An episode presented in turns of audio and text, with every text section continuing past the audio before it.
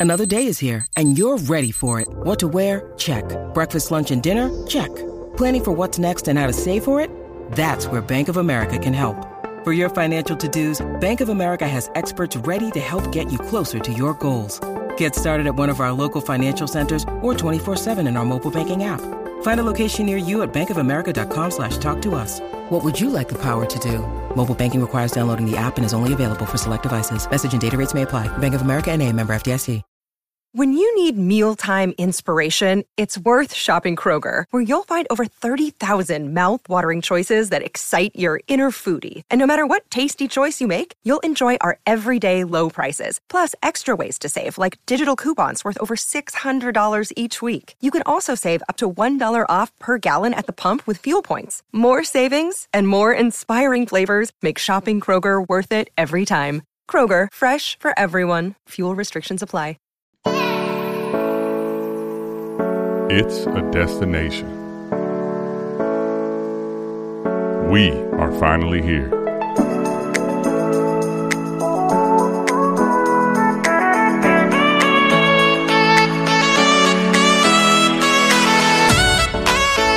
Let's go!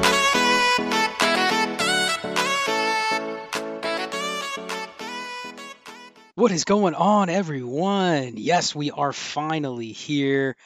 The very first inaugural episode of Destination Dynasty. I am your gracious and very thankful host, uh, Scott Connor at Charles Chill FFB, and just absolutely elated uh, to be here for the launch of the new show. Uh, big shout out to Ray and all the people at the Destination Devy team that have allowed me this opportunity and this platform uh, to kick something off that I'm absolutely excited to get going. Uh, and I'm here to talk a little bit about what the show is going to be, the structure, all of that. I've gotten a lot of questions over the last couple weeks uh, since I decided to end my old show, which is Dynasty and Chill, and that's where a lot of people know me from. Uh, ask me, is this just going to be an extension of Dynasty and Chill? What's the show going to be like? What's the format going to be like? Uh, so I'll kind of address that as we get going. Uh, but just wanted to shout out again the whole team, thankful for the opportunity, absolutely elated and excited to get started. Uh, we'll just get right into it. You know, tonight is going to be a little bit of a storytelling, uh, a little bit about you know where I came from, uh, how the show came about, what it's going to be all about. Uh, we did get a lot of people that have reached out to me and said, you know what, this show needs to be on YouTube. You know, I want you to do this show as a live stream. And I, am absolutely happy to do that. That's something that I want to incorporate. Uh, still working out the logistics, but that's going to be something that we are going to do. Uh, what I plan to do is definitely in the off season. Uh, I plan to go live every single week with the show, or at least most weeks. Probably going to end up doing a couple shows that are a little bit different, so they won't necessarily be a live stream. But I plan to go live for the most part during the off season for that reason. Sunday nights, since this show is normally going to drop first thing Monday mornings, Sunday night is really difficult for it to get off the ground. Uh, on a Sunday night during the Sunday night football game. There's so much to digest. Uh, I honestly don't think it's one of the best times to do content. A lot of people record their shows on Sunday nights. Uh, hasn't really ever been my thing. So it's not going to be a great time to do live streaming during the season. So I can't promise you that that's going to happen constantly. We'll have to figure out, you know, when I'm going to do it. If we're going to do a live stream, it may be sometime else during the week. And then, as always, the podcast will post on Monday morning on the Destination Devy feed. So let's just get started. Let's go into a little bit about myself, how I got here, and kind of just where this show is going to go. Like I said, I had a lot of people reach out to me and said, you know what, is this just going to be a Dynasty and Chill show? So Dynasty and Chill uh, was my podcast. I started back in 2019. It went on for three seasons, uh, over three years of content on Dynasty and Chill, 138 episodes. Uh, when this opportunity came up, when Ray and I, Ray and I have talked about this for a long time in the works, and once I knew it was ready to go, I decided it's time to end Dynasty and Chill put it on ice, and then we'll see where the future goes with the feed. But for now, uh, it's going to be ended. A lot of people have asked me about my Patreon. So I have a Patreon. It's been going for two and a half years. Uh, really, really close knit community. Uh, Patreon.com slash Dynasty and Chill uh, and that will not change at all. So everything over there, that's where I do all of my bonus content. Anything you get on this feed is also going to be posted on that Patreon feed, and then a lot more. We do a lot of stuff during the season in terms of bonus content, so you can find that all on the Patreon. None of that will change. Nothing will change uh, with America's Game, which is the other show that I host with Eric Vanek on this feed. Um, I will still host that with Eric Vanek. Uh, there may be times where Eric has another co-host on every once in a while, uh, but I'll still be hosting that with Eric. And then I have another venture, uh, Dynasty Trades in Five, which is strictly a YouTube channel that we do do live streaming and trade shows and a lot of other content on that. And that is at Trades in Five on YouTube. So check that out as well. Uh, but so this show, you know, what is this going to be about? You know, when Ray approached me and said, you know what, we need a flagship Dynasty show for the channel, I had to think about it a little bit because, you know, Dynasty and Chill for me was born out of me just being a Dynasty player. You know, on Twitter, everything I talk about is usually in the lens of a dynasty player. I am a portfolio player. I play in a lot of leagues. I play the numbers. I play the odds. I like football. I like watching football, but everyone kind of knows that's the approach that I take. And that's where a lot of my advice, that's where a lot of my ideas, you know, that's where they're born from. And I started playing Dynasty back in 2013. And I played for four years at least before I even thought about ever joining any sort of group or ever making any sort of content. I never got into this to be a content creator, ever. And I think this is a common story for a lot of content creators.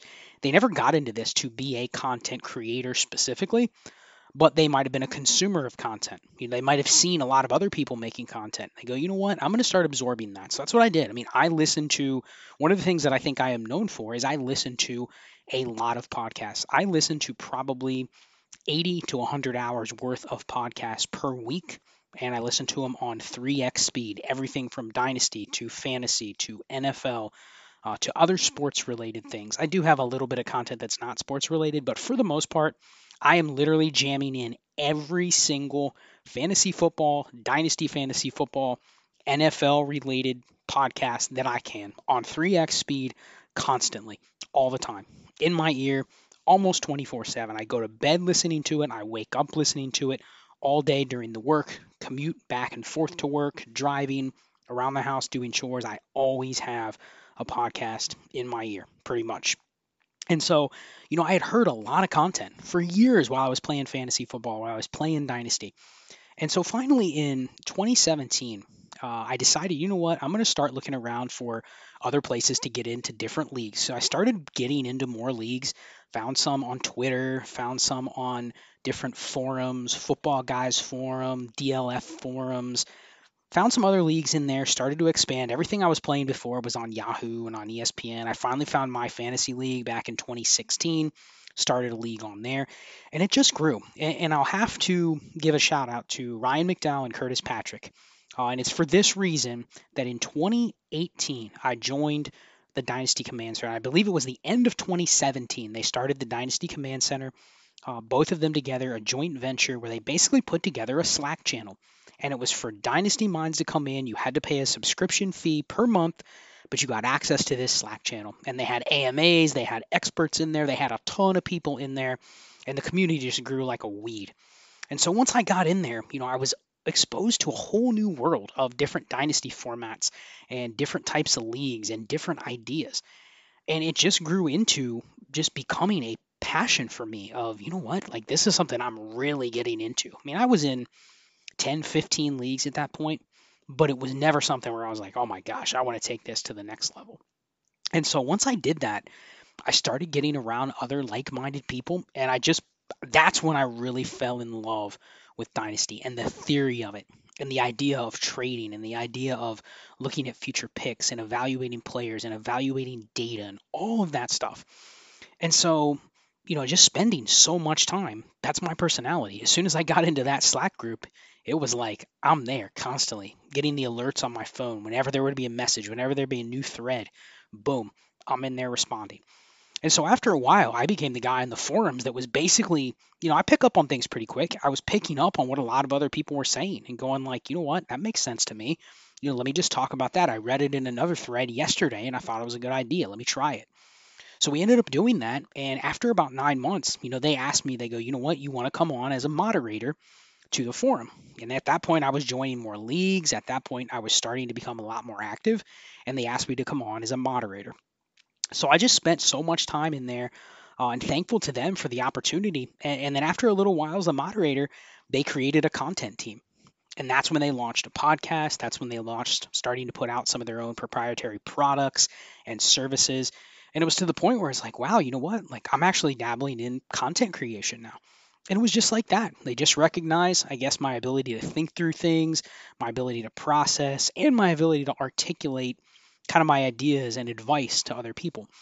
And so they asked me to come on to the team 2018. At that point, I got my first experience doing podcasting, creating other types of content, creating some written content. And at that time, uh, because Ryan McDowell uh, was affiliated with DLF, brought me on to DLF as a writer. And so there, that's like when my content creation mind really started buzzing. And I go, you know what? I, I like public speaking. At the time, I was in a public speaking club. I'm still in a public speaking club that I run here in my local community, a Toastmasters club, if anyone's familiar with that. And I go, you know what? I like podcasting. I think I want to start a podcast. And boom, that's how Dynasty and Chill started. I researched how to make a podcast. And at first, I thought you need all of this fancy equipment. You need a studio. You need somebody that will edit for you and publish and know how to use music, graphics, and all of this kind of stuff. But I just basically thought, okay, I can figure out how to do this. And within a day, I had a podcast launched. And it's a little complex at first, but once you get the hang of it, it's really, really easy to get started, and literally anybody can do it. So I encourage anybody that's thinking about making any sort of content, whether it's a podcast, whether it's a YouTube channel, TikTok, anything like that, just give it a try. You know, the worst you can do is put it out there and then be like, you know what, I, I really don't want to do this full time or I really don't want to do this constantly because you got to stick at it. You can't make a podcast and then go, oh, I'm not going to do it for, you know, two months and then come back and do it again. You know, if you're going to do YouTube or TikTok, I mean, you got to do it all the time. You got to do it every day, constant, consistency. That's what's winning in this space right now in terms of content creation. And with that, I launched my podcast. I had done some shorts on the Slack channel where I would record like a video on my phone and I would put it out there, just like talking through something for five to 10 minutes, and people enjoyed it. And there were people that said, you know what, it might be a good idea if you make a show or you make a podcast. So I did. And if anyone listened to the first 15, 20 episodes of Dynasty and Chill, they were just me literally just talking through my thoughts, you know, talking through ADP, talking through rookie draft strategy, talking about positional groups. I mean, really mundane stuff that, that I definitely wouldn't be putting out there today. You know, it's not the type of stuff that I like to do today, but it's also difficult to do a solo podcast all the time where you're just kind of talking through your own head. You know, you really have to have some direction with a podcast. Otherwise, he can get away from you. I mean, a lot of like minded people that love this topic can just ramble and ramble and ramble. And so it was a little difficult. I go, you know what? I don't want this show just to be a solo show of me talking and talking and talking. So quickly, Dynasty and Chill turned into an interview show where I basically find like minded people to come on and we just talk Dynasty and we talk strategy and we talk about what we're seeing out there. You know, we had guests from portfolio players to Devy experts to NFL draft experts to salary cap people. I mean, people from all over the space coming on but all of them had a link back to Dynasty. And I think that was the coolest thing. Is in Dynasty everything can be tied back in and even if it's talking about the salary cap or NFL draft evaluation, all of it can be tied back to Dynasty in some capacity. So I always wanted to find guests that were Dynasty players. Or you may have an expertise somewhere else, but they understand Dynasty. And that's what I love. That's what Dynasty and Chill became. Uh, and quite honestly, I am so thankful for all of the friendships, all of the networking, all of the relationships that I formed with Dynasty and Chill and being able to have a brand behind myself and go, you know what? Like I have a place where I can facilitate these conversations. And it's led me to here. You know, that is where I met Ray. Um, I, I, interacted with Ray. I'll tell this quick story, then I'll get on to this actual podcast because I'm sure most of you are sick of hearing about kind of my background and how I got into this. Uh, but that's where I met Ray. I met Ray back in 2019. Uh, Ray actually before you know, Destination Devy existed before a lot of the other stuff that Ray has done in this space even existed. He was on uh, a channel on YouTube, uh, the Fantasy Flock Network. Uh, shout out to Mason Dodd and the Fantasy Flock Network. Uh, Ray was on there. I contributed over there for about a year at the same time when I was launching Dynasty and Chill, and Ray came on and started, you know, doing some of these videos with Mason, and he was awesome. And he brought something that I hadn't really ever heard before you know, he was he was a Devy guy, but there wasn't a lot of people that were talking Devy at the time. There wasn't a lot of people that were really, really into integrating that part uh, into their rookie scouting evaluation. And so Ray brought those two together. And of course, he's great on the mic. And I'm like, this guy's good. This guy's good. I go, Mason, where did you find this guy? And he kind of just told me, you know, a little background. And I was like, you know what? I'm going to have him on. So Ray, I believe, was on Dynasty and Chill the most of anybody, five times. Uh, I was on a podcast with Ray back in 2019 called the Dynasty Scope. Uh, I only did eight episodes of that. It was a second podcast that I started that I just didn't have the capacity to do. Uh, but Ray was on one of those, and then he was on Dynasty and Chill, and he came back. And every time Ray and I have chopped it up on a podcast, people are like, "We want more. We want more. Like you guys should have your own show." And so I'm like, you know what? This is this is somebody that I respect. I want to follow. You know, we become really good friends over the last couple years, and it, it's been something where like I've seen his brand grow to a point. I'm like, I want to be a part of that. I want to be a part of that. That I know that's where I want to be. I can vibe with that and everybody at the team is great. The future of Destination Devy uh, is in such good hands. There's so many good things coming down the pipeline, uh, but I'm just excited to be a part of it. And I think it's one of those places where you know I can back it or I can be a part of it, but it's also because I believe in what Ray has put in place. I mean, I've seen Ray grow so much as a dynasty player to where a couple years ago I might have been like, you know what, I'm not sure if that's something that he's seeing or that's something that he's looking at. But he's turned into literally the most well-rounded dynasty analyst uh, that I know. And so, I mean, I respect that. I respect somebody that's willing to listen and learn and evolve and go, you know what, maybe a year ago I wouldn't have thought this, but now uh, I'm thinking about it. You know, now I'm going to maybe change my tune a little bit. So props, like that's where I want to be. That's the type of people that I want to surround myself with. Somebody that's never thinking I have all the answers. It's like tomorrow something could happen that makes me totally change my approach. And with that, let's get right into it. So, what is Destination Dynasty going to be?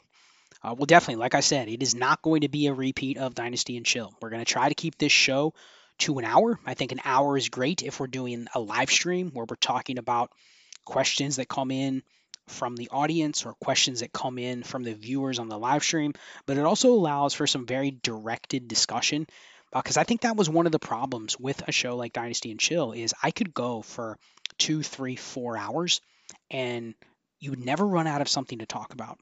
And the reason for that is because in this space there is never a time where there's nothing to talk about.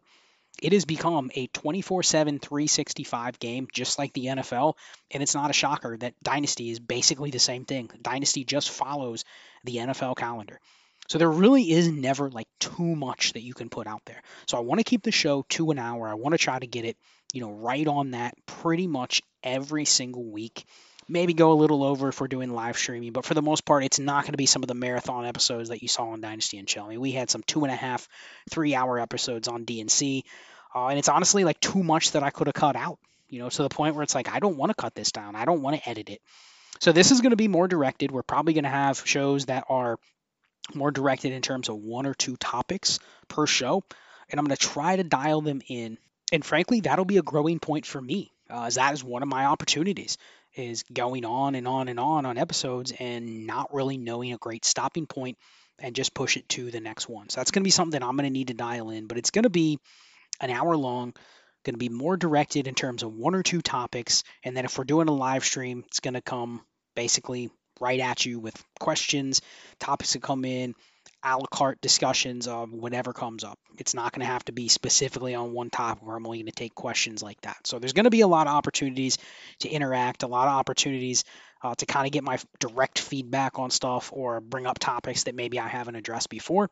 But for the most part, if it's going to be a podcast, it's just going to be one or two topics. And then obviously during the season, things change so frequently, week to week, day by day, uh, that a lot of the topics are going to be general and they're going to be equal to what's going on right now. But at the same time, they're not going to be things where it's like, let's just get on here and recap the week four games, or let's get on and just go over, you know, the results or something like that from this year or from this week. Like we're not, that's not going to be the show that you're going to get here. That's not what I think I've been brought on to Destination Devy to do. Uh, that's definitely not the type of show that I want to do. And then finally, there will be some guests on the show. Uh, I will be the main host of the show, but I promise you there will be different guests. If I think there is a guest that is perfect for a topic, uh, I will have somebody on uh, to be the guest and to talk about that specific topic in a given week. It may be people from the DD team, it may be people from outside the DD team. Uh, it's fully up to my discretion depending on what the topic might be. Uh, and I'm open to feedback. I'm open to suggestions on people you want to get on. I have a lot of connections uh, of people that I've met through Dynasty and Chill and through the various places that I've worked at or contributed to. Uh, so I really don't have any qualms about bringing somebody on and getting their expertise. But what I want to do is I don't want this to be a show where I'm bringing a guest on to talk about their product or talk about you know something that they've come up with what i really want to do is if they're going to do that if i'm going to have somebody on and go you know what you have a model for something or you have a strategy for something let's integrate it to be applicable to everybody you know this is going to be a show where i want to teach i want to impact the way that others play this is going to be a show for players for dynasty players that are trying to come up with ideas. I want people to leave these episodes and go, you know what? That is going to make me think about the way that I've been playing, or maybe think about a strategy that I can go back to all my leagues on Tuesday once all of these games end. And maybe I can start tweaking some things. Maybe I can start prepping things in my portfolio for next year.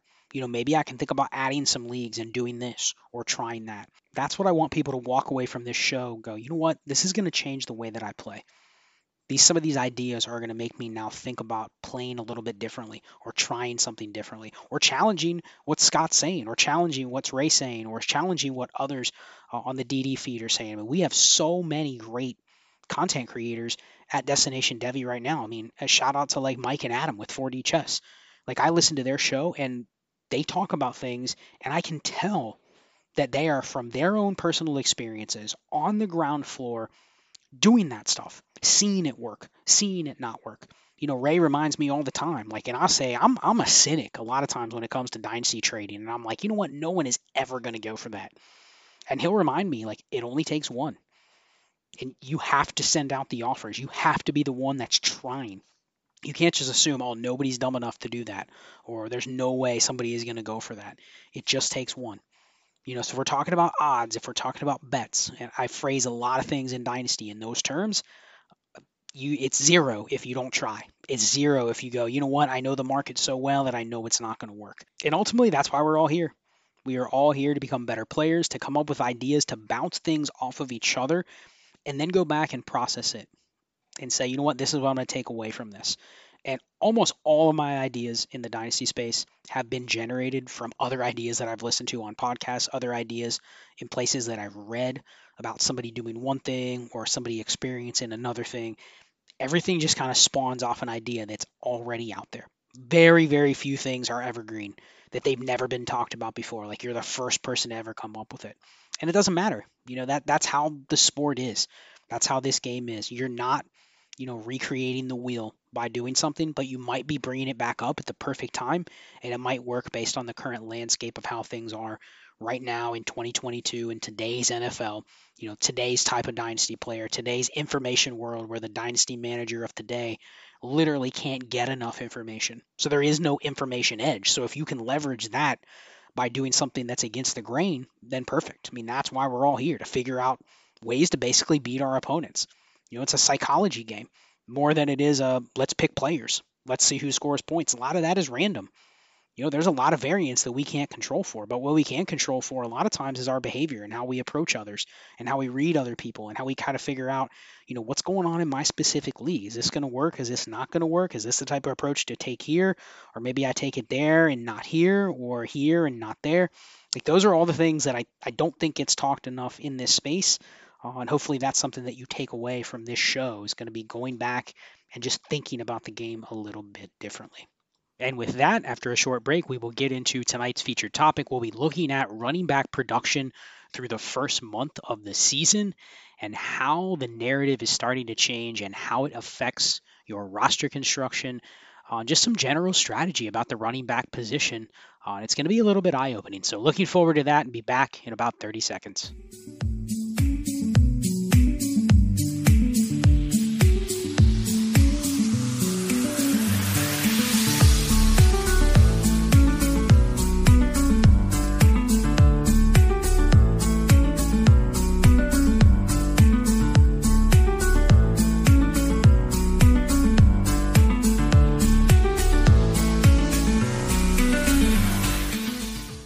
Back to the first episode of Destination Dynasty. And tonight we're going to talk about running back scoring through the first four weeks of the season. And keep in mind, I am recording this during the Sunday night football game between the Chiefs and the Buccaneers. Uh, but for the most part, I've already counted for Clyde Edwards Helaire's decent night. Uh, looks like he's going to be somebody that just has touchdown luck on his side this year, but I've counted for his results through tonight's games, and it's kind of eye opening. You know, one thing I've talked a lot about uh, on Twitter, uh, definitely in the Destination Devy Discord, we've had a lot of great discussions on this. Uh, and Eric and I talked about this uh, on America's Game, a couple shows we did earlier in the offseason talking about Warp. Uh, we did an episode right before the start of the 2022 season. We went through and we set our first inaugural lineups for our dynasty teams. And that was one thing that stood out to me then. We even talked about it briefly on those shows, like getting access to some of the running backs that we wanted to just throw in there because we thought, well, maybe they're going to have a role. And that was when we didn't know much about roles because we hadn't had any games yet. Uh, and through four weeks, some of the data has been eye opening. Uh, so I want to share this. And I think it has totally changed my perspective, not just on team building, because I think for the most part, I have been building teams like this for a couple years now, and the results this year uh, have been really good thus far. A lot of my teams are doing very, very well this season, but I don't think I can attribute it specifically to just building teams a certain way. I think we are seeing a fundamental change uh, just at the running back position in general. I mean, Ray has talked about this for a couple years now, just going, the running backs are built differently now than they were even five years ago and then looking at how coaches are using multiple running backs, looking how teams are prioritizing passing on early downs. You know, what constitutes an elite running back or a bell cow running back is just different than what it was five, ten years ago. And I don't want to say that it's not the same thing from like what the prototype looks like. It's just a lot more rare. You don't see it. I mean, you don't see guys anymore other than you know Derrick Henry pacing for what he was last year. I mean, you don't see guys having 390, 400, 400 plus touches like you might have seen 10, 15 years ago. I think the days of guys getting 350 touches uh, is lessening. Like you're not going to see that that often. And then the guys that do, you know, you see guys like Ezekiel Elliott that have done that a ton of times in his career. Look at Joe Mixon this year. I mean, Joe Mixon leads the league in touches, uh, but he's not producing. You know, he's super inefficient. So I think you see a lot of teams kind of going away from that, which which basically sways back towards for your running back to produce. It's going to be more about the type of touches they get, the efficiency that they get them at, the number of touchdowns the score, the number of targets that they get, the number of receptions that they get. That's going to be more important. The efficiency is going to be more important uh, than it was maybe five, ten years ago, especially with this 2017 class starting to age out. You know, you're talking about Kamara and Fournette and Mixon and Dalvin Cook and Christian McCaffrey and Kareem Hunt and Aaron Jones. Like it was a class just stock full of guys that we have valued as top 24 or better running backs in Dynasty for a long, long time. And as they start to age out, we're kind of ushering in a new crop of running backs that are just built differently. And then you have new mindsets from coaches that they don't necessarily care about having a running back that can handle more than 50, 60% of the touches. They might handle more touches, but they're certainly not out there more than 65, 70% of the snaps. I mean, the number of players that have played more than 70% of their team's snaps at running back has fallen for the last three years. And I want to get in just the results through the first month because I think it's staggering. And then we're going to talk a little bit about how this impacts roster building, how it impacts the current market, because we've seen a shift. Anybody that's playing Dynasty right now has seen a shift from running back dominance to wide receiver dominance more than ever. Receivers are being coveted more than ever. Young receivers that are producing are being coveted more than ever. Young receivers that are producing are what is on winning teams. And I think that's the other thing is winning teams are going after young receivers that are producing. And they don't necessarily care about having some of the veteran receivers that are producing at the same level. They're going, I still want the young guys. So that has become the dominant currency and I think everybody that has a running back, and I feel this way, this has been my argument on the running backs for a while now, has been every time I have a running back that's getting a lot of touches or scoring a lot of points, I almost am sitting there going like, man, I'm bucking the odds every week that I don't potentially shop this player and try to quote unquote sell him high. Especially when I'm going to dive into this data that I'm going to look at right now through four weeks of the season. So let's just get into it. And I think it's important to establish a baseline before I start throwing out what's going on right now in the current NFL. And so I wrote an article for DLF. It's posted, uh, I believe it is the leverage article uh, back from April, where I talked about running back scoring for the last decade uh, and kind of what it looks like relative to uh, different slots. So basically, what does it look like as a RB1, RB2, basically in startable range? I'm going to assume for this discussion that a lot of people are playing in leagues where you have to start two running backs. And so, looking at the top 24 running backs, just using a 12 team league, PPR scoring, you have to start two running backs as the baseline. Obviously, if you're in a point per carry league, I'm in a couple leagues where it's point per carry and you have to start three running backs. If you're in non point per carry leagues, half point PPR, where you only have to start one running back, obviously that's different.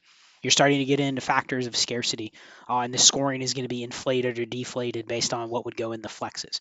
So that's different. But if you're just talking about PPR, I think it's important to have a baseline. So it looks at over the past decade uh, where are the running back distribution of finishes uh, relative to each other. So it kind of looks at it's an it's a chart. You can look it up if you have a DLF subscription. You can look it up, and you can kind of see the graph where it's a slope, and it's similar to kind of looking at a warp graph. You can probably look at one of the warp graphs that we've talked about in the past, but you look at the distribution and you go, what does the curve look like? And it's important to establish what the median is to try to figure out like what is replacement level? What would be replacement level in my 12 team Superflex PPR Dynasty League? What would replacement level look like? And so I establish a baseline that replacement level, if you basically just look at the median average, so you're talking about uh, the cumulative scoring for the past 10 years at each slot, so you're looking at RB1, RB2, RB3, RB4, all the way down to RB24 and what is the median average of all of those ranges. So you take 10 years of data at each spot and you determine what did each spot score in terms of points per game. So over the last decade, the RB1 overall scored around 24.6 points per game, all the way down to RB24 about 11.1 points per game. And you can see the difference. I mean, you can see the delta between each one of those. You can see the standard deviation between those slots.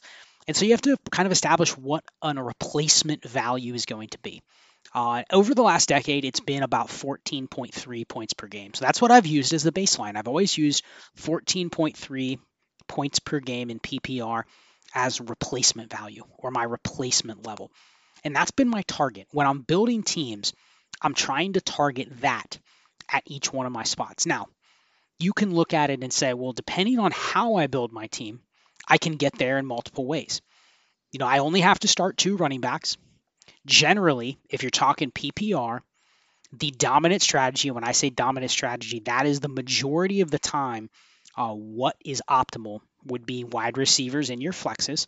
We'll do a separate episode. That's one of the things I do on my Patreon channel uh, is DNC basics and go through just basic team building and talk about the wide receiver threshold and talk about basic team building strategies around wide receiver and how receivers are the dominant flexes. The numbers over the past decade support that wide receivers are the dominant strategy in the flex.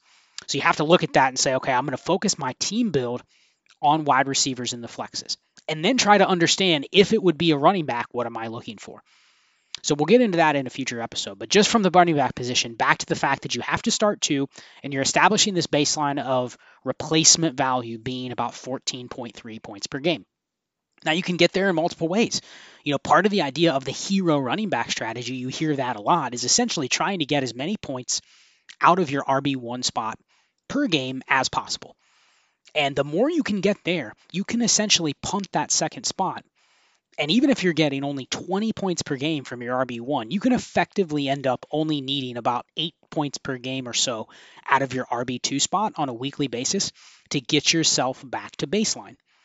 And of course, when you talk about getting back to baseline, baseline is only an effective strategy if it can be leveraged by the fact that you are going after the positional advantages at the other spots. And I think that's the important part that we have to talk about with this team building concept. Everything I'm going to talk about in the next 20 to 25 minutes is going to all be based on the fact that you are focusing your equity on your team. If you're talking about just the value of your team, you are focusing for the most part, most of your equity on wide receivers and then also on positional advantages at quarterback and tight end.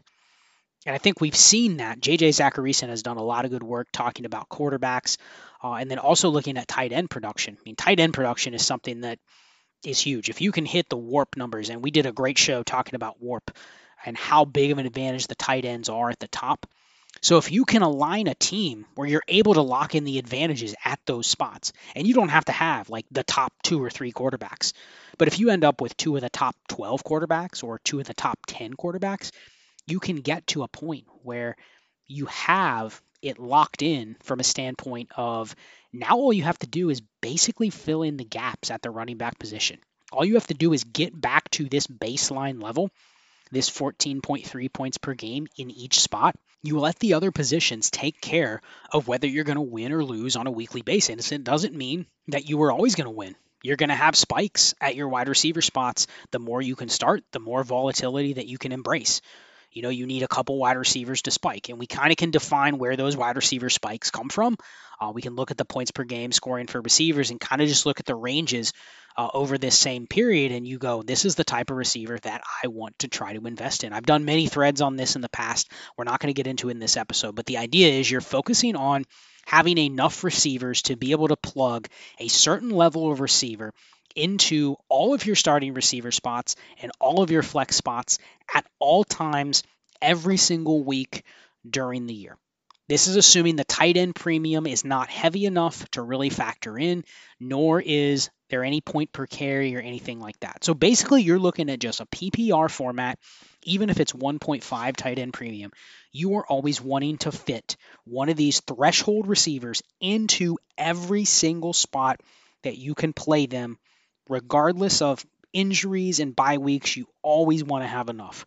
So, however many numbers that means you need to carry on your team. So, if you can start three receivers and two flexes, how many do you need to have going into the year, assuming you're going to have a couple guys get hurt, a couple guys disappoint where they don't produce in this range, but at least you have enough that can fit in those spots at all times. Same with the quarterbacks. You're assuming you're trying to fit in the best two quarterbacks that you can get, maybe with a little bit of an insurance policy at QB3, and then same with the tight ends. You know, how do I get a positional advantage at a tight end? Or how do I get a really strong platoon where I have two, maybe top 12 tight ends and I'm just going to platoon them? And if you think about those three things in a vacuum and why this strategy then makes sense at running back, it allows you to limit the number of roster spots, right? If you have a 12 team super flex league where you might have 30 roster spots, this allows you to limit your number of roster spots. You only need so many receivers. You know what you're going to need at quarterback. Maybe you have three quarterbacks. Tight ends, maybe you roster two or three tight ends, and that's it. You're done. You've established that these are where your consolidation strengths need to be on your team. All the other roster spots can go towards developing these running backs. And I think it makes even more sense now because the running back market has shifted. The running back market is depressed. A lot of people don't like running backs. You've probably noticed that in your leagues. Running backs are needed, but a lot of people are willing to move running backs. You can buy running backs if you're willing to spend picks, if you're willing to send things to people that make them feel a little more safe about the asset that they're getting, you can buy running backs. So let's get into the data.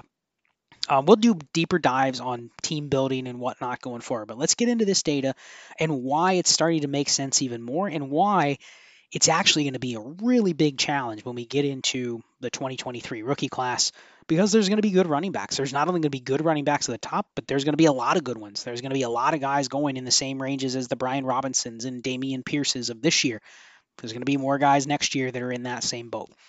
So let's just look at it this year. So I already established that 14.3 points per game uh, is the baseline historically for replacement value. And assuming you have to start two, you're targeting right around like that 28.6, between 28 and 29 points per game between your two running back spots. So I took all of the running back performances this year. Okay. And I took all the running back performances this year that are over 15 points in a given week. So there's only been four weeks. Uh, thus far this year, there have been 55 running back performances that are above that 15 points per game. So let's just assume that if you're talking about above 15 points per game, we're trying to look at what type of performances are going to give you that hero RB impact on your team. So at least 15 points per game. So 55 of those games have been had already through four weeks of the NFL season. Now, here's the crazy thing of those 55, 27 of them have been done by running backs. And I'm using the DLF ADP from September. So it's going to be adjusted once we get to October. You can probably use another source of ADP and the numbers might change a little bit. But let's just call it half. It's almost half of those performances have come from players that are outside of that top 24. And you know the names. I mean, you know the names that I'll read off to you. So guys like Khalil Herbert, Rashad Penny, Miles Sanders, Jamaal Williams, Devin Singletary, Clyde Edwards Helaire, Cordarrelle Patterson, Kareem Hunt, James Robinson, Antonio Gibson, Tony Pollard, Rhamondre Stevenson, Michael Carter, Damien Harris, Chase Edmonds, Melvin Gordon. A lot of those guys have been on there twice. And so you see all those players being outside of the top 24 in dynasty ADP or dynasty value. And they're actually occupying those slots that you could say, all right, that could be my quote unquote hero RB for the week. Now, obviously, you don't want to have a 15 point per game running back in your hero RB spot because it basically needs, you need another 13, 14 points per game in your other RB spot. You essentially need two of them to achieve that goal of getting to that 28 points per game or the 28 to 29 points per game that I talked about being replacement value. But it's just interesting because half of the running back starts that have gotten you 15 or more points per game have come from these guys that are outside of that top 24 in dynasty value at the running back position. Now, let's look at the games that are above the 28 points per game, okay? So we're talking about games that have been more than 28 or 28 or more points per game. That would essentially be the ultimate hero RB game where you get one of those games, they are in your lineup, they have scored enough to cover what you need to be replacement level or replacement value in your given week in both of your spots. And they've done it in one spot. So thus far this year, there have been eight games like that. Four of them have come from players that are outside of the top 24.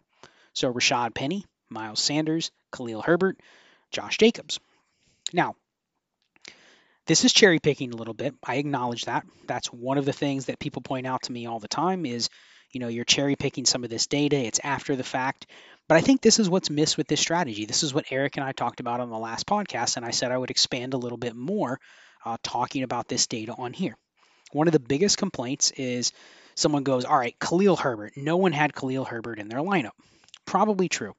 If we go back and look at the start rates of Khalil Herbert last week when he posted that game, you know, he got a lot of that opportunity after David Montgomery got injured. You can't really predict that.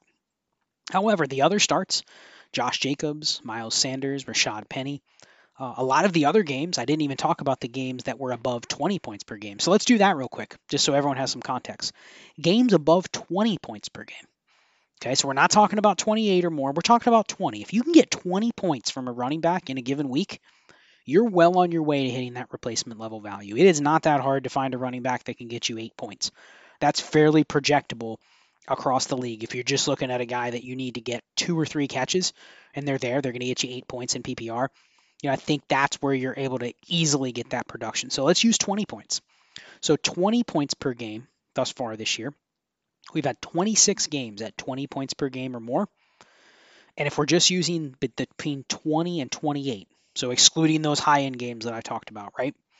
So if you're just using that range of those games, so between 20 and 28 points per game, we have a total of 17 of those games between 20 and 28 points per game. And here's the names that have done it Jamaal Williams, Devin Singletary, Jamaal Williams, Clyde Edwards Helaire, Kareem Hunt, Cordarrelle Patterson, Cordarrelle Patterson, Dontrell Hilliard, James Robinson. So right there, of those 17, I just named off another nine that were in that mix. So again, more than 50% of them are from players that are outside of that top 24 in ADP. And here's one of the reasons that I think this is interesting information because other than injuries, where one of these top 24 running backs was ruled out, I bet you if we went through and looked at sit start data, even in just like redraft leagues where it's just PPR scoring and you look at sit start data, a lot of the players that were started at a massively high rate in leagues, who were they? They were probably a lot of the highly valued dynasty running backs that made up those top 24 in ADP. Now, some of them will be excluded. Obviously, people weren't necessarily starting like Breece Hall in week one. A lot of people might not have been starting guys, you know, that were young, like Ken Walker wasn't in any lineups. You know, so there's ADP and Dynasty uh, and sit start rates and redraft don't perfectly align, but you get the point. And this is one of the biggest flaws, I think, in team building is just understanding. I'm giving you this data just to say that through four weeks, more than half of the running back performances that are above replacement value are coming from outside of the top 24 in Dynasty ADP. Then you go even further. If you're looking at some of the 20 plus point per game performances, you're still looking at ones that you would quote unquote say are my hero RB, guys that are 20 plus points per game, and they're giving you pretty much the hero slot. Half of those are again coming from outside of the top 24. And then you look at, you know, how many performances there are between just 10 and 14 points per game, right? So that is essentially the second half of what you need to achieve if you're taking this strategy. Thus far, there have been, through four weeks, there have been another 47 of those performances. So again, they're not that hard to find. And a lot of the games between 10 and 14 points per game are coming from the 30% running backs that we're talking about. They're coming from guys like Kenneth Gainwell, guys like Nyheim Hines, J.D. McKissic, Darrell Henderson, Raheem Mostert, Samaje Perine, Alexander Mattison, Khalil Herbert is on there when David Montgomery was playing. So you get a lot of these games where you go, all I need to do is identify players that are getting some touches. And if they can just get me to that 10 points per game or so, in that RB2 spot, it accomplishes me getting pretty close to that replacement value if I can just plug in a running back that's going to give me a 15 point per game or more. And that's essentially the formula is identifying this type of build and just bringing it down to this level and go, this is all I need to shoot for if I've built my roster around receivers, quarterbacks, tight ends, minimizing the number of roster spots that I use on those players and really maximizing the number of shots that I have on my given roster at some of these other weeks. And I think that's the biggest thing. And that is the biggest flaw that I hear from people when I talk about these numbers is they go, "Yeah, you're giving me all these numbers. You're telling me that you can get, you know, 15 or more points per game from running backs that are outside of this range." And the problem is a lot of those guys weren't in my starting lineup. And I think that's the crux of this strategy that is the crux of what it leads into the last 15 minutes or so of this discussion is the current running back value versus the current running back production. And I already just went through the numbers. Like you are not getting a lot of these massive games from some of the high end running backs. Now, a lot of the high end running backs have put up some of these massive games. There's no doubt. Like they're going to be the favorites on a weekly basis to do it. But I think one of the things we miss is the access to some of these second tier running backs. And mostly, if you look at the list, if you just go through and look at all of the production through the first four weeks and you look at the highest running back scoring games, go through and look at the names and just see if you can spot some trends. I mean, very rarely, especially early on in the year when we haven't had any bye weeks, we haven't had a ton of injuries you're not going to see as many just random running backs pop up. You know, guys that were RB 90 and ADP are going to pop up and post an RB2 game. Like, most likely that's not going to happen until later on in the year. But as there are more injuries, you know, as there are more players that pop up on the radar, you're going to see more running backs enter this mix. But even early on, I think the first four weeks is a great sample size to look at because that's generally when there should be the most players available you know, there's less bye weeks or there's no bye weeks, there's less injuries. Most of the players should be available to those managers that have them on their dynasty teams. Here's the problem if you are just jamming in some of these running backs that were definitely top 24 running backs coming into the season, if all you've been doing is just jamming in your starting lineup and you go, well, you know, I have to play these guys because I know they're going to get a lot of touches, that's where you've been hurting yourself. That's where the war data or the warp data comes in and you look at and you go, man, you know, it definitely has hurt me if I'm starting these guys every single week for that exact reason. I mean, let's put some names to points. If you're just talking about points per game production for this year, I mean, Aaron Jones, 15.7 points per game. Go down a little further, Joe Mixon, 14.2 points per game. Go down a little bit further than that. Leonard Fournette, 12.4 points per game. Derrick Henry, 16.2 points per game. Dalvin Cook, I know he left a game early and that impacted him a little bit, 11.4 points per game. Najee Harris, I know he's been a little banged up, but Najee Harris, 11.2 points per game. Jonathan Taylor, even, left today's game hurt, but only 12.6 points per game. So you get the theme. Like you don't have a lot of running backs that were valued highly in ADP that are smashing. Now, part of that could just be the landscape. We have a lot of older running backs in here. We have a lot of older running backs that are being relied on as every week starters, and I get that. But if you even just look at the median average of running back scoring in general, I talked about this uh, on the last America's Game pod. Running back scoring in 2021 was the lowest that it's been in a couple years. It's actually the lowest aggregate season that we had seen uh, since Devonta Freeman's RB1 season uh, back in 2015. And so now you look at that and you go, well, it can't get worse, right? Then you look at this year, it actually is. The median average, the same way I calculated over the last decade at 14.3 points per game, it's 12.9 points per game this year. So not only is the high end running back production coming down, we only have two guys over 21 points per game this year, and then only one other over 18 which is Austin Ekeler. So you have Barkley, Chubb, and Austin Ekeler are the only guys over 18 points per game this year. So not only is that down at the top end, right? So in theory, your hero running backs are less frequent and less impactful, but the median average, curiously, uh, the same 14.3 number that I mentioned before, uh, is actually up. Meaning it's up about 3.1% uh, from 14.3 one over the past decade to 14.75 this year. So with the hero RBs or the high end running back production lower, uh, the median average 3% higher, uh, and then actually in 2022, the RB 24 numbers. So we're talking about like the very, very bottom range of right where your kind of throw in running back production is going to come in from a weekly basis. Uh, that's actually up 11.3% from the past decade. So picture this as the squeeze is being put on uh, from both the bottom and from the top, and it's squeezing the middle, and the middle is actually a little bit more robust uh, than it's been. So just think about that. It basically means, in layman's terms, the consolidation of the position is being squeezed almost all the way into the middle, meaning everything is coming back to the median which tells me everything is coming back to the replacement value or that replacement level uh, that I've been talking about. And it goes back to what I just talked about a couple minutes ago. How do you get access to that based on the current running back market? So let's focus on that uh, as we end the episode. I've kind of already outlined the fact that the high end running back scoring is down. The bottom end of the running back range, so you're talking about RB24 range, is up.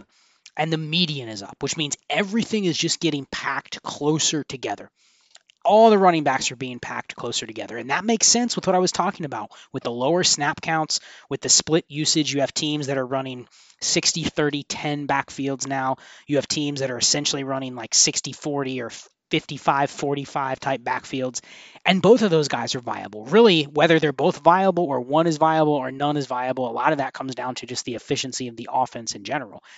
But what it tells me is that the access to those guys is important it's hard to guess. And that's one of the biggest complaints that there's been is I don't know when to play these guys. But at the same time, you have a market where everybody is chasing those high, high end running back production players, right? Everybody is chasing those running backs that are absolutely smashing. But even if you hit on one of them, the level of the smash, so take for instance Nick Chubb or Saquon Barkley, is lower than what it has been historically. So it means less. Their warp is less their war is less. Now, it doesn't mean it's not impactful relative to the position, but if you look at the market price, it kind of just tells me I'm willing to bet against it because it's less frequent and less impactful, right? So I think that's where we can we can come away from this and say, all right, this is how I'm going to focus on kind of remodeling some of my teams. So how is this actionable? Like if you've already built teams that have a ton of running backs on them, uh, you can get yourself in trouble in two different ways. One, you can go after a couple hero running backs and they don't end up being hero running backs. And what you get yourself into is a situation where you're still probably starting those guys every single week, but they're also killing you at the same time. So you're actually kind of doubling down on your mistake by continuing to jam those guys in because it does make sense to start, you know, Joe Mixon over Damien Harris in a given week. They're basically the same thing, but Joe Mixon's going to probably get more touches, more targets, and he's on a better team. So it would make sense to start Joe Mixon over Damien Harris every single week, but the difference between the two is minimal. Except for the market value difference between the two is a lot. And you're also doubling down by the fact that if you have both of them on a roster, you're probably never starting Damien Harris, which means you are going to miss out on any of those games where Damien Harris spikes into that, you know, above replacement level value. You're going to definitely miss out on any of the games, maybe the one or two games a year where Damien Harris has his hero RB game, right? Where he posts 24, 25 points per game. And again, we're not talking best ball here. We're talking lineup, which means you have to make lineup decisions. And that's the biggest complaint that I see from people is I built my team this way but I never get to play those running backs that come from kind of this outside the dead zone range or outside of that RB6 to RB24 range, right? I never get to play those guys in my lineup because I'm always starting the Joe Mixons and the Dalvin Cooks over them. And I think that's where this strategy comes into play and it takes us to a market value discussion of and I mean it. When I say in our Discord like if I can build my teams and I can shift my running back builds towards this, I want to liquidate as much of my roster value out of these running back ranges as I can. And I want to be able to do that fluidly over the course of the year, ideally over the course of the offseason. So I go into this season with the ability to roster as many running backs as possible with the hopes that those guys get to places where they are at least viable weekly options to maybe give me one of those replacement level value starts. So think of a guy like Michael Carter, for instance, right? Like I wanted to have a guy like Michael Carter on my team at cost before he got to that cost. And I'd want to be able to hold him on one of those roster spots and never be at a place where it's like, well, I have to cut him or, well, I have to trade him away because I don't have enough roster spots. So it's being able to manage that. And then you go down a little bit further. A guy like Samaj P. Ryan is a perfect example. Like Samaje Perine is a guy probably not in a lineup when he spiked in week three but you also have him on the bench just in case there's ever an opportunity because you know when to play him, right? Like that's the type of player where you know when to put in your lineup when you think he can get touches. And it's pretty simple. There's a lot of players like that. Those are the ones that are outside of that range that are generally fitting in one of those RB2 slots whenever you know when to play him. So that's where you take this away and you say, all right, what is my total equity build up in the running back rooms on my teams? And you probably need more as the season goes on, just because we do have more bye weeks and we do have injuries. But just think about your dynasty team as a bank account that has $10,000 in it. And you look at that and you go, well, where is it allocated? Let's say you have $10,000, but you have it in four different sets of bills. Okay, so you have 10s, 20s, 50s, and 100s. And you're kind of looking at like each position as being one of those types of bills. You know, I probably do not want to have a lot of 10s. But if I have 10s, I want them to be all concentrated at running back. Everything else, I pretty much want to be in the form of the 50s or the 100s. And I really want to eliminate, you know, how many 20s I have. I maybe don't want any at all. I want a couple 20s, mostly 10s, and then all my other positions. So my quarterbacks and my tight ends, I want those definitely to be 50s or 100s. My wide receivers, I want them all to be at least 50s and some hundreds. And that's how going to make up my 10 grand. I, do, I really don't want to have a ton of $10 bills laying around, but I want to have just enough to be able to get me by and hopefully get me through my spot starts at running back as many times as possible without having to dip into my other assets or without having to dip into my draft picks to make trades. So think about that. Just think about it very broad sense. We don't have time to go through like the full theory and breaking down each one of your positions and optimal roster construction, but just think about your rosters, go through eyeball it and say, all right, I'm looking at this team. It has 30 roster spots.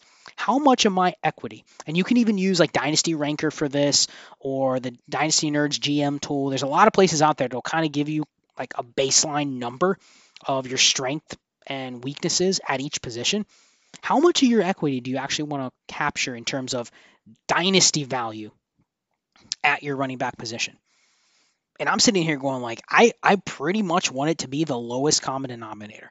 I want to be able to have teams where I go, all right, I'm making a bet on this one or two hero running backs, and that's it. Preferably just one.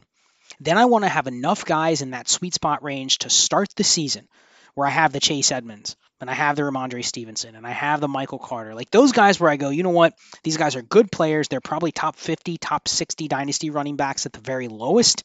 And I have those guys to start the year and I can take advantage of the fact that I now have a roster designed to allow me to play those guys more frequently.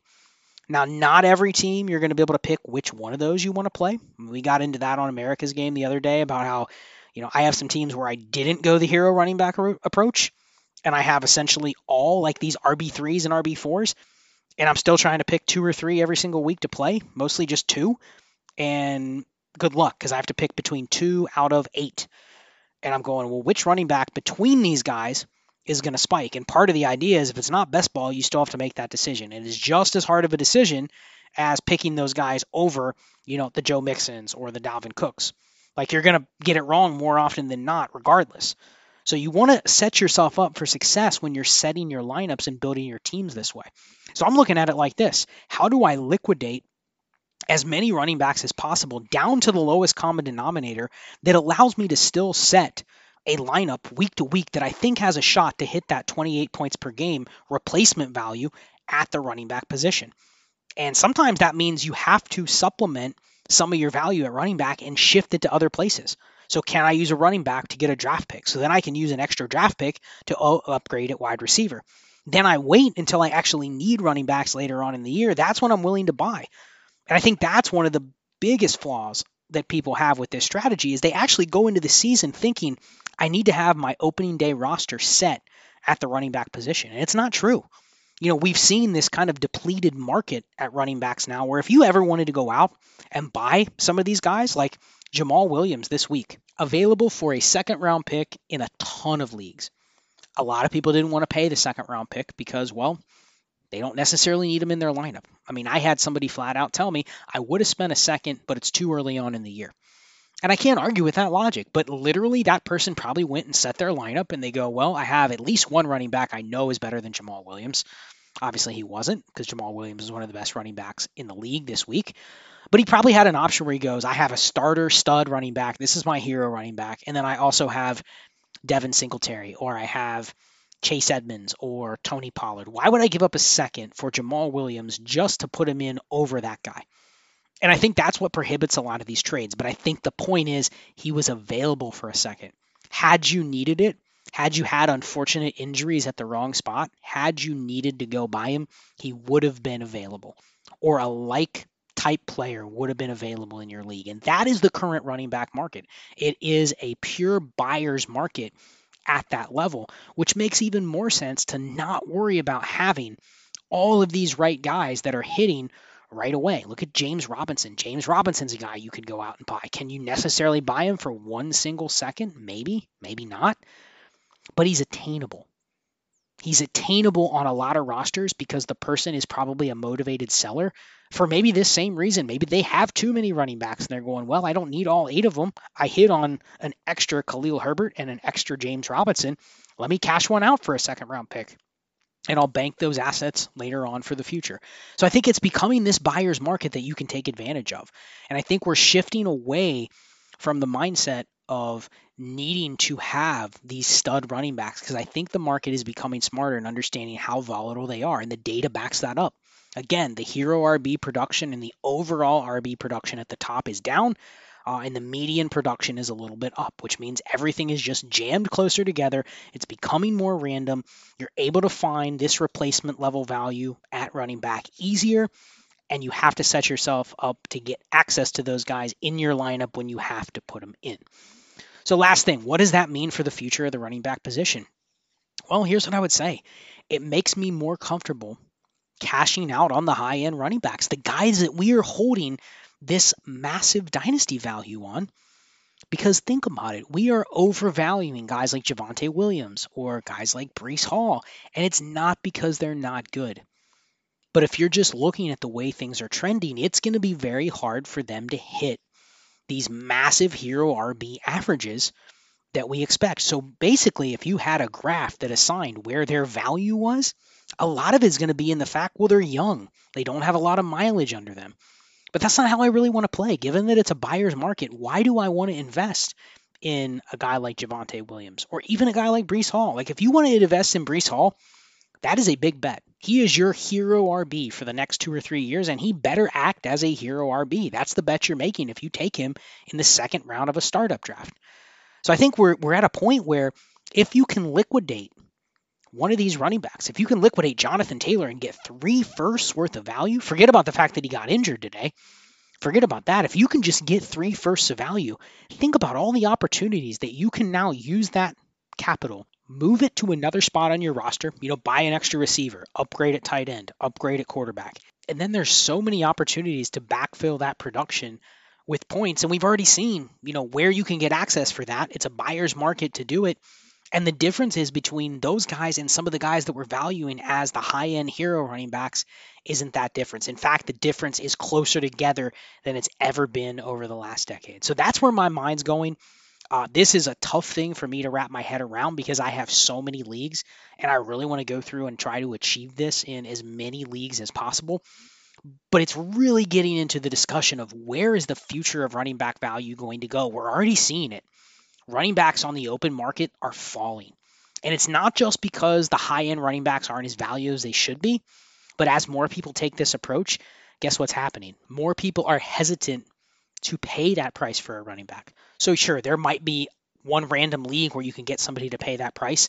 But for the most part, if you go out and try to shop one of these running backs for what you think their market price could be, or more importantly, what you think their hero RB price should be, you're not getting it people don't want to give up the currency that's dominating. People don't want to give up the draft picks. People don't want to give up the wide receivers. People don't want to give up the elite quarterbacks. People don't want to give up the elite tight ends.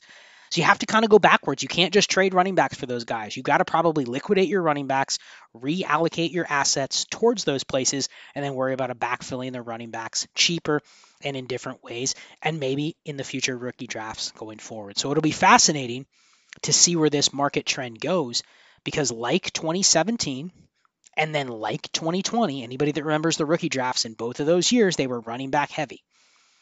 Now, I don't think the community is going to treat 2023 the same way. Sure, we're going to have good running back prospects, but that is going to be an antagonist to the fact that the market is going to be extremely heavy at wide receiver, extremely heavy at the elite quarterbacks, and extremely heavy in terms of using the draft picks to leverage that market value at other places. So there's going to be a lot of people that are holding 2023 rookie picks and going, well, I don't like the idea of investing in running backs because really I only have one out with a running back. And that's going to be hopefully this running back fits into my build on my team with my running backs, right? So like that's where I'm going to be focusing my rookie picks on. If I'm taking running backs, it's going to be so they fit my build. I'm not investing in a running back any further because I think that running back is just going to be the highest market value piece. And it's not just what can I get for it, but are there people that are actually wanting to buy this player? And you're starting to see, you know, if you've tried to shop running backs in your league, it's not just you can't get a high price. There's a lot of people that just don't want them. And maybe that's different. Maybe I'm in an echo chamber with a lot of my leagues, but generally I'm seeing that sentiment, and it's just harder to move these running backs at what you think their hero RB impact could be to your roster. So we'll end it there. Uh, this is going to be definitely a show that I want to follow up on, maybe have a couple guests. There's a lot of people out there that are doing great content on this.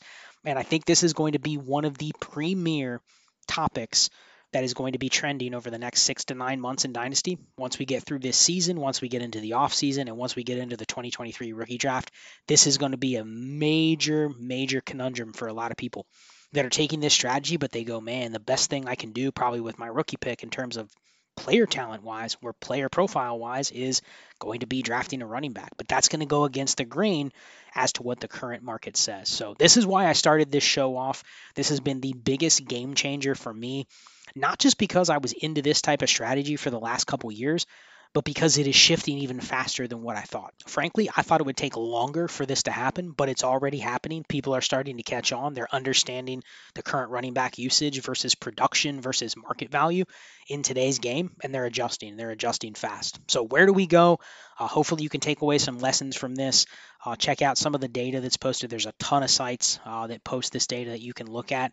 Uh, and check out that DLF article that I wrote back in April that really lays out what the last decade looks like uh, and how it might compare to this year if you start looking at some of the data through the first four weeks. With that, I will go ahead and sign off. Again, thank you everybody at the Destination Devy team. Thank you, Ray. Thank you for bringing me on, giving me the opportunity. I'm super excited to get this show launched. Uh, check out the Destination Devy newsletter. Uh, it is at allgas.beehiiv, B-E-E-H-I-I-V dot com backslash subscribe. Check that out. The newsletter has all the content creators at Destination Devy included. It's well worth your time enter your email. You'll be able to get a free subscription once a week and check out all the great content before every single weekend uh, of football that comes up next on your calendar. As always, you can find me on Twitter at CharlesChillFFB. All my other work is linked there. Uh, and I'm looking forward to many, many more episodes of Destination Dynasty where we're going to dive into a ton more topics. Uh, definitely, we'll be getting the live streams going uh, sometime here in the next couple weeks. Uh, I want to do some live streams maybe even outside of recording these episodes on a weekly basis. I definitely want to interact with more people, interact with the DD family over there. Uh, so be on the lookout for live streams on YouTube along with the weekly episode here on Destination Dynasty. With that, I will go ahead and sign off. Be chill, everyone.